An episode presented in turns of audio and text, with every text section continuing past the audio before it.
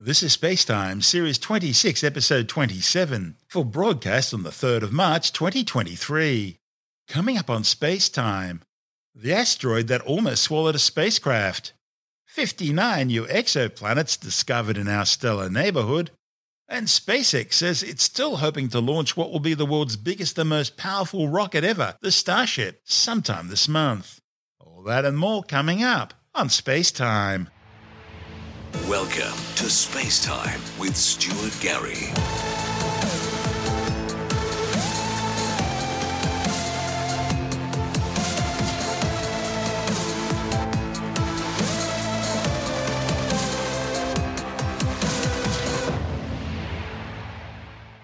Well, it sounds like something out of a 1950 sci fi movie, but it now seems like the asteroid Bennu almost swallowed NASA's OSIRIS-REx spacecraft during its sample collection maneuver.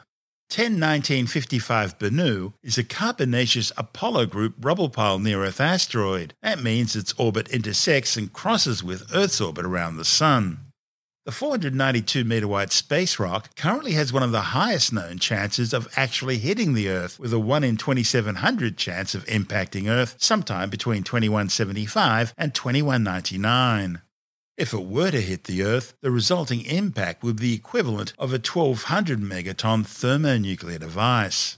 On average, an asteroid the size of Bennu crashes into Earth roughly once every 130,000 years or so. But Bennu's orbit is intrinsically dynamically unstable. Dynamical studies predict eight potential Earth impacts by Bennu between 2169 and 2199. Bennu will pass just 750,000 kilometres above the Earth on the 23rd of September 2060. That's just 37 and a half years from now. Now, that close approach will affect its next close encounter on the 25th of September 2135. That's expected to be around 300,000 kilometres above the Earth's surface, although it could be as close as 100,000 kilometres. Now, there's no chance of an Earth impact in 2135, but depending on how the asteroid's affected by that close encounter with the Earth, future encounters with Earth start to get really interesting. See, the asteroid could pass through a 55 kilometre wide gravitational keyhole, which could create an impact scenario during a future encounter. Because of these issues, NASA sent the OSIRIS-REx spacecraft out to study Bennu and bring back a sample for detailed examination. Launched from Cape Canaveral in September 2016, the probe arrived at Bennu in October 2018. OSIRIS-REx spent three years orbiting the asteroid, mapping its surface, studying its composition, examining its geology, its chemistry and mineralogy, and trying to work out its evolution. One of the key mission objectives involved understanding non gravitational influences on the asteroid, things like the Yarkovsky effect, in which sunlight heats up the surface of an asteroid and that stored heat is then radiated back into space, providing a small amount of thrust as the asteroid rotates. Bennu is a rubble pile asteroid, a collection of rocks, boulders, and dust loosely held together by its own collective gravity. Knowing Bennu's physical properties will be crucial for scientists trying to determine the likelihood of this mountain sized space rock actually slamming into the Earth. In July 2020, OSIRIS REx flew down to the asteroid's boulder strewn surface and briefly touched down to collect samples of surface regolith. The spacecraft then left Bennu bound for Earth in March 2021. It'll swoop past the Earth in September this year, jettisoning its sample return capsule, which will parachute down into the Utah desert. The sample collection involved the spacecraft's 35 metre robotic arm touching the surface of the asteroid with its sample collector, then releasing a gentle puff of inert nitrogen gas to blow some dust and pebbles into a collection chamber. The spacecraft then slowly lifted off the asteroid with the sample intact and returned to orbit. More recently, scientists have had a chance to carefully examine just how that operation went, and they were shocked by what they found. It seems rather than a gentle kiss, OSIRIS-REx punched right through the surface of the asteroid, the Arm collector didn't stop when it touched the surface, but continued down another half metre or so before the spacecraft began lifting up again through the clouds of debris and dust which were blasted out, in the process leaving behind a massive elliptical crater some 9 metres long. If the spacecraft hadn't been programmed to lift itself back into orbit a few seconds after landing, the half kilometre asteroid would have swallowed it whole. It turns out the asteroid's so loosely bound together that even the brief jet of gas that was meant to delicately blow surface material into the collection hamper instead blasted out some six tons of rock and debris, literally showering the spacecraft. Mission managers at the time simply saw a huge wall of debris radiating out from the sample site. Fortunately, the instruments all kept working. The team were able to get a direct spectrum of the particles that landed on the spectrometer optics, which confirmed other measurements showing that Bennu includes carbonaceous materials like those found in other primitive asteroids, but with a history of interacting with water. By the way, all that debris left the collector overflowing, with some huge particles preventing the cover from closing until some of the excess was carefully shaken out. Eight days after collecting the sample, mission managers were finally able to close the collector hatch with an estimated 250 grams of material crammed inside the sample hopper. This report from NASA TV. One of Earth's closest neighbors is a dark, jumbled mass of rocks and boulders known as asteroid Bennu. Bennu is ancient, a rugged survivor of the solar system's chaotic past that may hold clues to the origins of life. In October 2020, a NASA spacecraft called OSIRIS REx touched down on Bennu and collected a sample for return to Earth. Scientists had expected that this touch and go event, or TAG, would have little impact on the asteroid. After a slow descent, the sampler head would briefly make contact, inject a puff of gas, and capture a handful of material. Perhaps it would also leave a small divot at the sample site, a subtle footprint in the soil, or so it was thought. When images of the tag event beamed back to Earth, they were far more dramatic than anticipated. Despite its slow touchdown, OSIRIS REx had punched through the surface and set off an explosion of loose material. Tons of rocks and pebbles were ejected, radiating outward in a wall of debris. The pictures were stunning, but why did Bennu's surface behave so unexpectedly? The answer involves cohesion an attractive force that can bind molecules together. Cohesion gives water its surface tension and keeps droplets together even in a microgravity environment like the International Space Station. Granular materials like wheat flour, cocoa, and dust can also exhibit cohesion, which pulls individual grains into clumps. On Bennu, scientists had expected cohesion to act like a bit of glue between the rocks, making its loose surface more solid but the tag event showed that Bennu's uppermost layers are nearly cohesionless, deforming under stress like a fluid. A good analogy is a ball pit. Although the plastic balls are solid, they easily slide past one another and past boisterous children, behaving in mass like a fluid. Thanks to OSIRIS REx, we now know that Bennu's surface is not held together by cohesion, but by gravity, or microgravity with a minute tug less than 100,000th the pull of Earth. On the Moon, gravity is 16% as strong as it is on Earth, and more than 16,000 times stronger than it is on Bennu. As a result, loose material in the lunar subsurface is packed together more tightly, making the Moon's surface relatively firm. If a 50 kilogram mass of solid iron were to hit the Moon at the same speed as the tag event, it would sink into the ground by only half a centimeter. Repeating this experiment at Bennu would yield a dramatically different result. Though the mass would strike with the same force, it would plunge 17 centimeters before stopping, over 30 times deeper than at the Moon. Bennu has consistently defied scientists' expectations, as each new finding reveals another facet of this small but surprising world. Using data from OSIRIS REx, we now have the ability to look back and accurately recreate 30 seconds on asteroid Bennu. On October 20th, 2020, OSIRIS REx made its final descent to a sample site called Nightingale. With its TAGSAM arm outstretched, it approached the surface at 10 centimeters per second, the walking pace of an insect. One second after contact, it released a canister of pressurized nitrogen detonating an explosion of particles and driving material into the TAGSAM head for sample collection. Six seconds after contact, while it was still sinking into Bennu, OSIRIS REx fired its thrusters to begin the back away maneuver. The engine burn lasted for 24 seconds, continuously pushing against the spacecraft and rapidly slowing its descent. Flying debris from the thrusters and the gas release pelted the science instruments, clogging them with dust. Nine seconds after contact, when OSIRIS REx had sunk nearly half a meter into Bennu, it reversed course and began to rise. At 16 seconds, the TAGSAM head reemerged from the subsurface as the spacecraft continued to accelerate. 30 seconds after contact, OSIRIS REx shut off its thrusters and drifted away with its sample of Bennu. Almost six months later, on April 7, 2021, the spacecraft returned for one last flyover to observe its footprint. At the point of impact was a new crater, averaging 8 meters across and reaching 68 centimeters in depth. Thruster marks overlapped with this tag crater in an X pattern, increasing its volume by as much as 40%. A ridge of ejected material that had been kicked up during sample collection and then fallen back to the surface circled the crater like a campfire ring.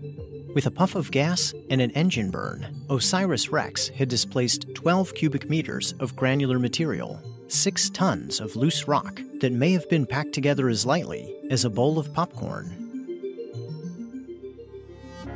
After a final departure maneuver in May 2021, OSIRIS REx began a two year journey back to Earth.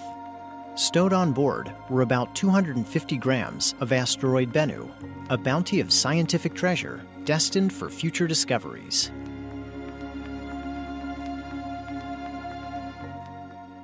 Meanwhile, Jonathan Nally, the editor of Australian Sky and Telescope magazine, says two studies reported in the journal Science and Science Advances details the spectacular events and looks at the lessons it provides for scientists wanting to study rubble pile asteroids. The idea was that it was just very carefully, very slowly sidle up to this uh, asteroid and stick out a robot arm and touch the surface of the asteroid with a robot arm and grab some samples of the sort of rocky, dusty stuff that was no doubt on the surface, scoop them up, stick them in a canister, and bring them back to Earth. And that's exactly what it's done. It's, it's done the sample collection now, and it will be coming back to Earth, you know, parachute down through the atmosphere, and be able to get our hands on these samples of this asteroids. But so what happened when what happened when the spacecraft sidled up and stuck out its robot arm just down touched the surface? It had a nitrogen gas system on the end of the arm, which was designed to let out a puff of gas, which would stir up some of the material from the surface and blow it into this collection scoop. Right, all good stuff.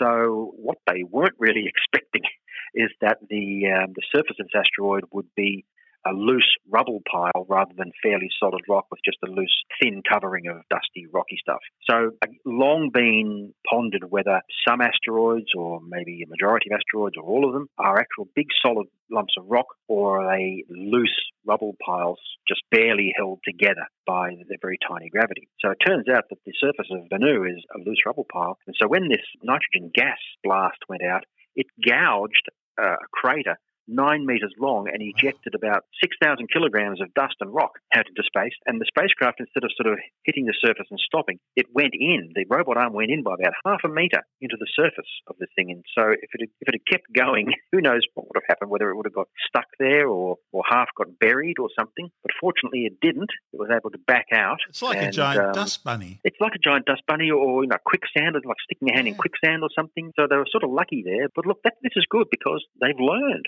something something about this asteroid. And this is the whole point of doing this about these asteroids. We won't need Bruce Willis after all. Uh, I think I think we never did, to be honest. But what was the name of that movie he was in? Um, yeah, Armageddon. Yeah, yeah Armageddon. Armageddon yeah, no, that movie. So what if I can't remember Armageddon? Yeah, it's not the end of the world. Boom, boom. We're in a fascinating time when it comes to asteroid studies now, aren't we? It's not just smashing into an asteroid with the DART mission. We've had a couple of Japanese missions now, the Hayabusa missions, study asteroids close up and personal, and now OSIRIS REx. Yeah, look, and and it's really remarkable remarkable that they're doing this. I mean, they're just the most brilliant people to be able to devise these missions and get them out there, make them work, and bring these samples back home because asteroids are in one sense, thought to be sort of the builder's rubble of the solar system, the sort of leftover bits from when everything formed in our solar system. So by studying them, you're studying some of the most ancient, unchanged materials in the solar system. So that's of great interest for scientists to work on their ideas of the formation of the solar system and how everything has evolved. But the other thing, of course, is that if we ever do need Bruce Willis, if we've got one of these things coming towards us, then we really want to know is it one big solid rock?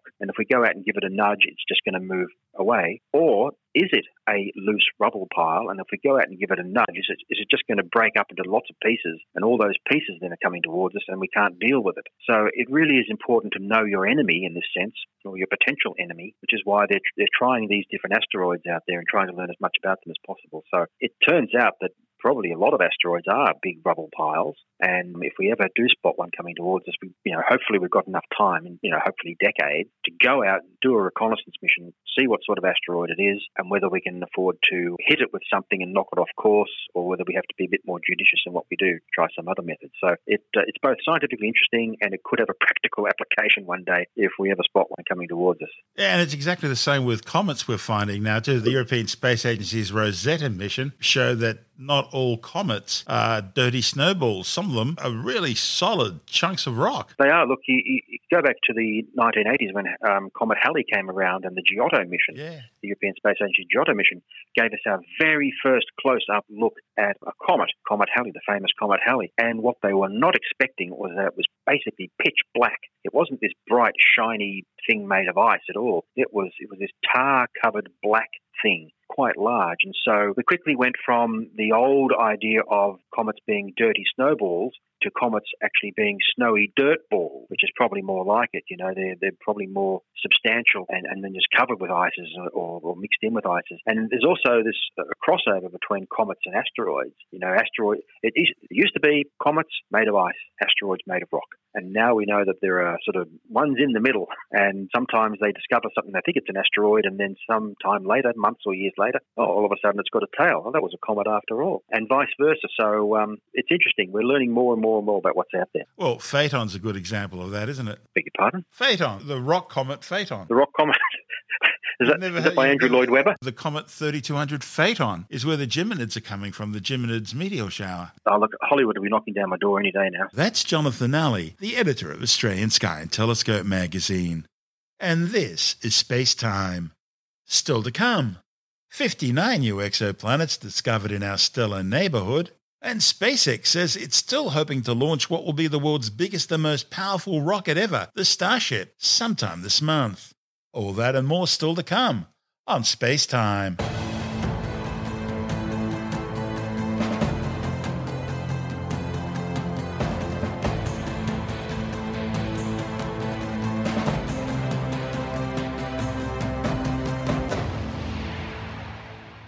A survey of nearby stars has discovered no less than 59 previously unknown exoplanets, around a dozen of which are in their host stars' habitable zones.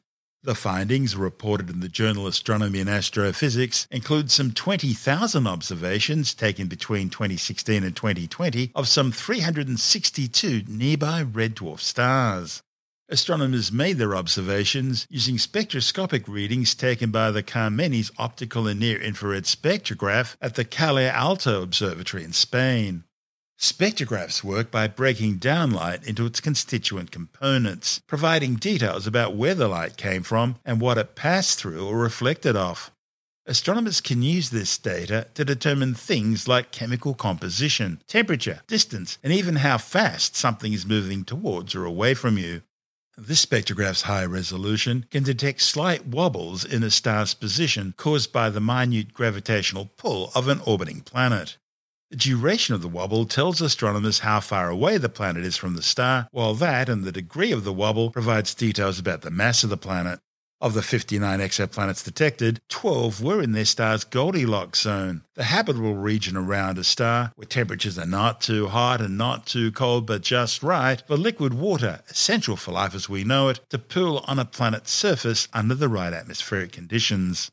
This study's authors have already been instrumental in the discovery of several other rocky planets. Recently, they reported on Wolf 1069b, one of the most promising exoplanets that may be able to sustain habitable conditions.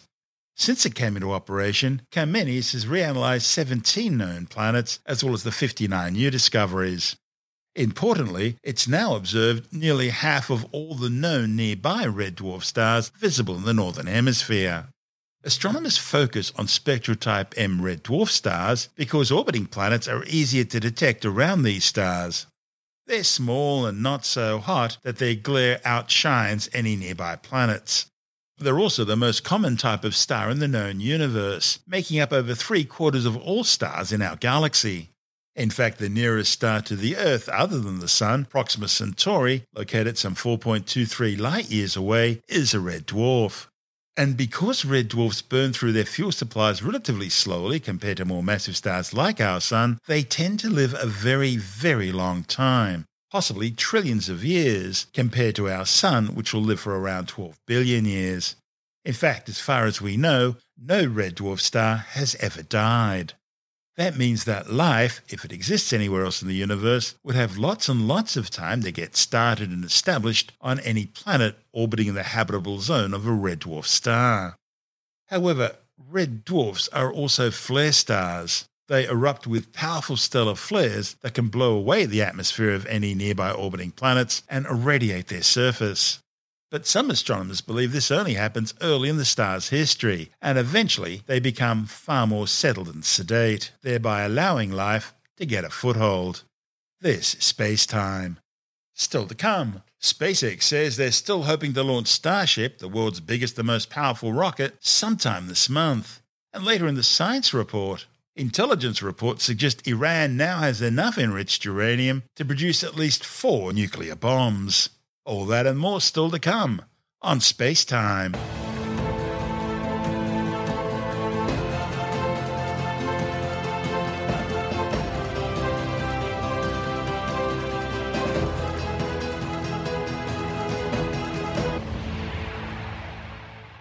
SpaceX says they're still hoping to undertake the maiden orbital test flight of what will be the world's biggest and most powerful rocket sometime this month.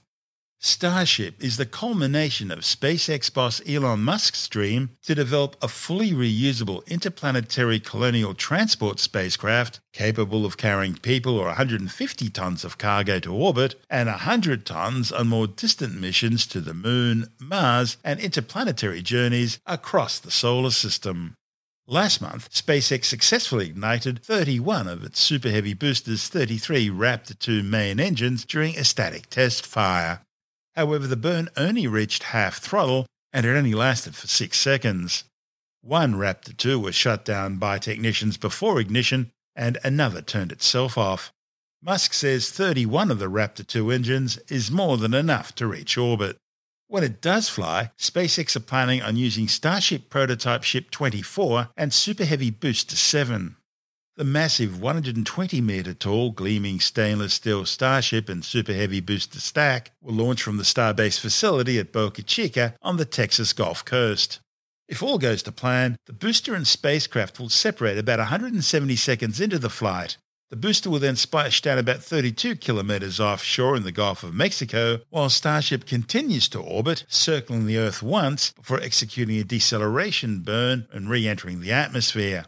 It'll then perform a propulsive landing on the Pacific Ocean about 100 kilometers northwest of Hawaii. Once it's fully operational, the Super Heavy boosters will land on the same launch pads from which they take off.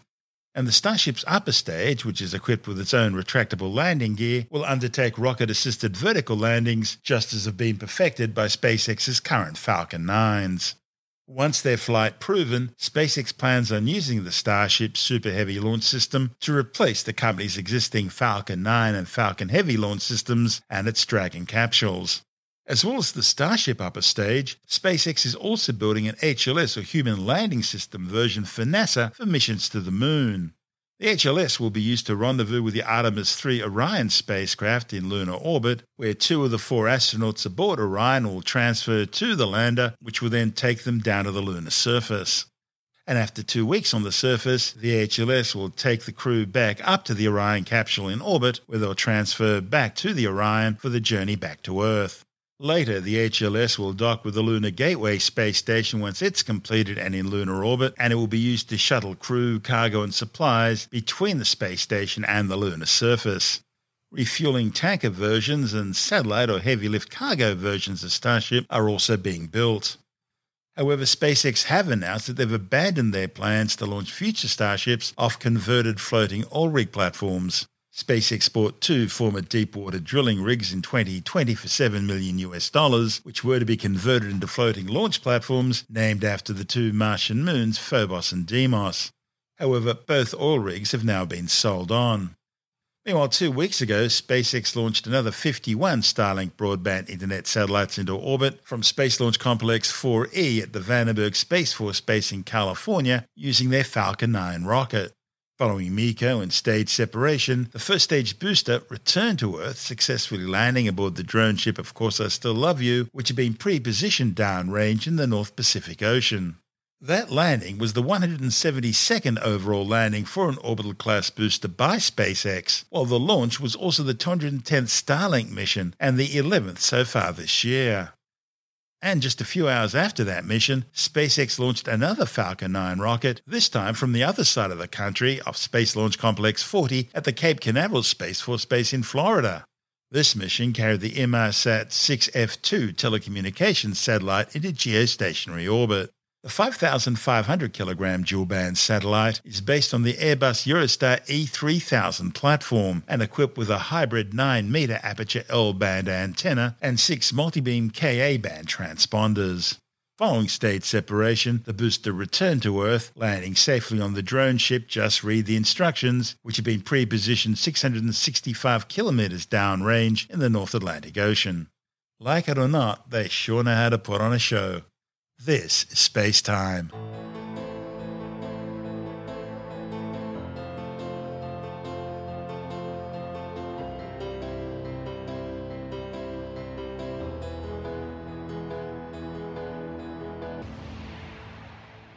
And time now to take another brief look at some of the other stories making news in science this week with the Science Report. New research led by Australia's National Science Agency, the CSIRO, shows that future increases in the strength of El Nino events could accelerate the irreversible melting of ice shelves and ice sheets in Antarctica.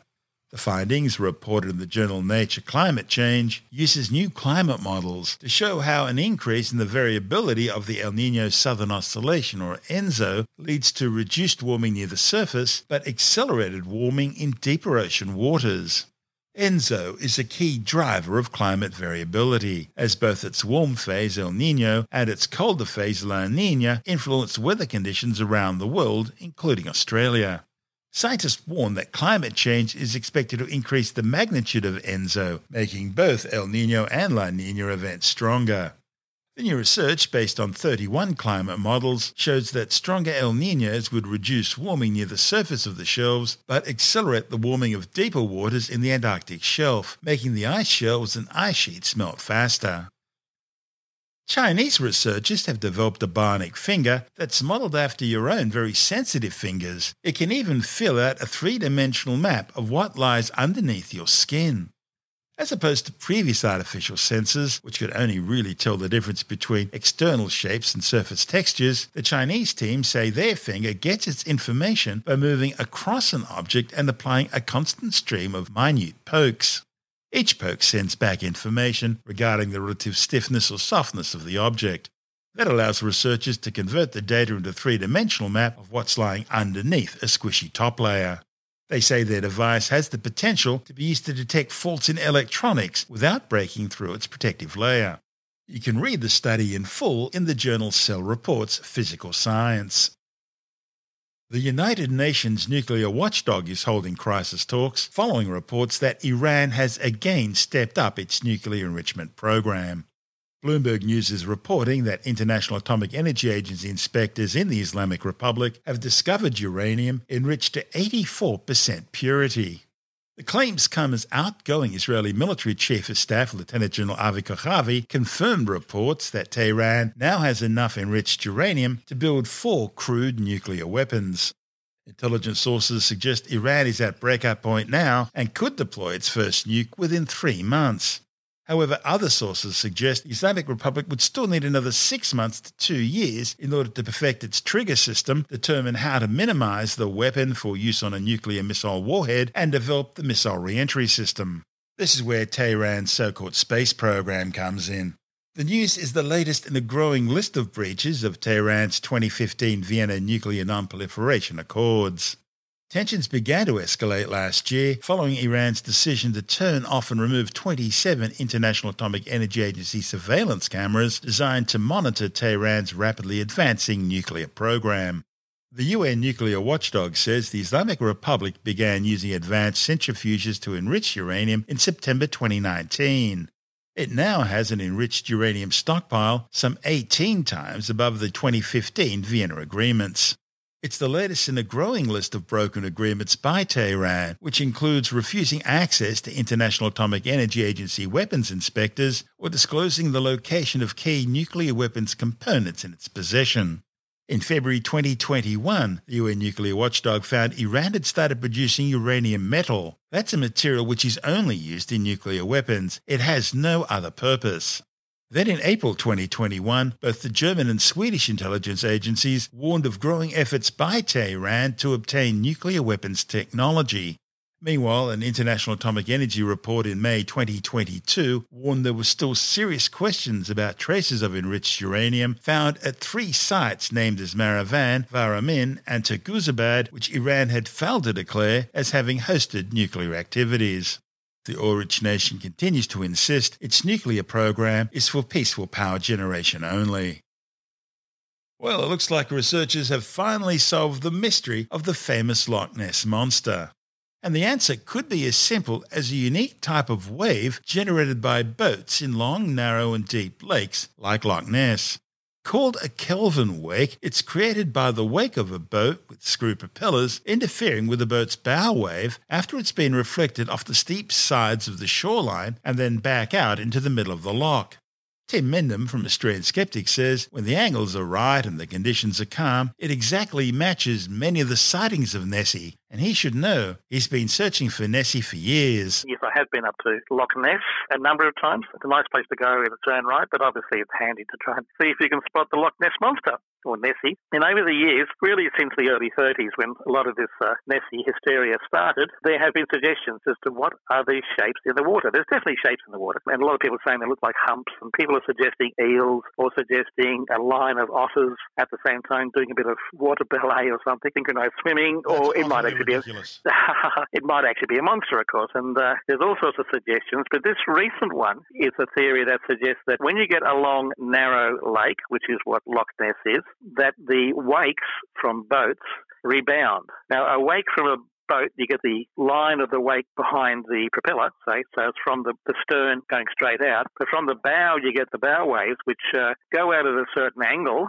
as things they want to do in physics, and they spread out. And when in a narrow lake, they can actually bounce off the sides of the lake and come back in again. And when these two waves, the one going out and the one coming back in again, meet, you actually create a very weird wave effect. And some, some instances, a standing wave that seems to be staying still. But this is only on very still days, very where the water is very flat, no storms, no wind, whatever, and it forms this amazing sort of effect of what is basically ripples, but they stay there or they then move quickly away as they disperse or they is it defract or refract or whatever that these two It's an interference waves pattern. yeah, interference pattern, that's right, between two waveforms, you know, one going out, one going in. And they, these things can last for half an hour in the water, these effects. So you might have a boat going up the middle of the loch and then it's out of sight, half an hour gone, it's disappeared, but the wave still exists, especially if they're going out and coming in. And what you see from these wave patterns is very similar well, the same as a lot of photographs that people have put up for the Loch Ness Monster. It's called a Kelvin wake, actually, is how it's referred to. And this effect is quite stunning. And it complies, it actually matches a lot of the form, the shape, as well as the action of what is supposedly the Loch Ness Monster rising and sinking into the water. So it's all these explanations looking for alternative animals that might be in the water. This comes down to a very simple physics effect, which is perhaps not that well known and often misinterpreted because the object, the boat that caused the original wake, might have well disappeared. I won't say over the horizon, the loch's not that long, but it's gone off in the distance. And so people say, oh, it couldn't have been the boat because that's up there. But it actually was the boat.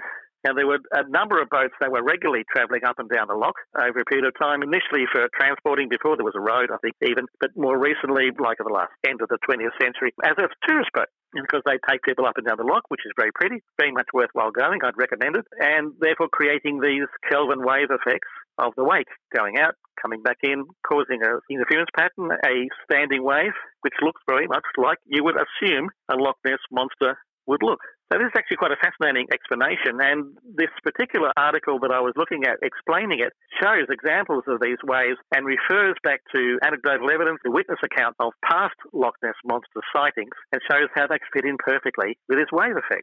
It's quite a fascinating uh, suggestion, almost a little bit mundane, but it's a weird effect of physics and water. But only on clear days, only on calm days. Uh, you're not going to see it in choppy water, and you don't tend to see Loch Ness monster sightings on choppy water either. You really only tend to see them on these very calm days where the water in the loch is mirror surface, which is why the Loch Ness was actually used for water speed record settings. You know, they had speedboats running along Loch Ness, and so therefore it does get very, very still, and they move and they look like a monster should move and look.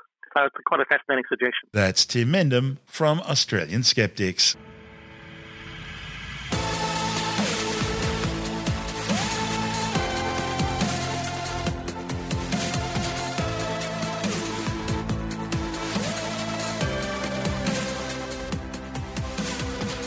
That's the show for now. Spacetime is available every Monday, Wednesday, and Friday through Apple Podcasts, iTunes, Stitcher, Google Podcast, Pocket Casts, Spotify, Acast, Amazon Music, Bitesz.com, SoundCloud, YouTube, your favorite podcast download provider, and from spacetimewithstuartgary.com. Spacetime's also broadcast through the National Science Foundation on Science Zone Radio and on both iHeartRadio and TuneIn Radio and you can help to support our show by visiting the Spacetime store for a range of promotional merchandising goodies. Or by becoming a Spacetime patron, which gives you access to triple episode commercial free versions of the show, as well as lots of bonus audio content which doesn't go to air, access to our exclusive Facebook group, and other rewards. Just go to spacetimewithstuartgary.com for full details. And if you want more space time, please check out our blog, where you'll find all the stuff we couldn't fit in the show, as well as heaps of images, news stories, loads of videos, and things on the web I find interesting or amusing. Just go to spacetimewithstuartgary.tumblr.com. That's all one word, and that's Tumblr without the E. You can also follow us through at Stuart Gary on Twitter, at Spacetime with Stuart Gary on Instagram, through our Spacetime YouTube channel. And on Facebook, just go to facebook.com forward slash spacetime with Stuart Gary. And Spacetime is brought to you in collaboration with Australian Sky and Telescope magazine, your window on the universe. You've been listening to Spacetime with Stuart Gary. This has been another quality podcast production from Bitesz.com.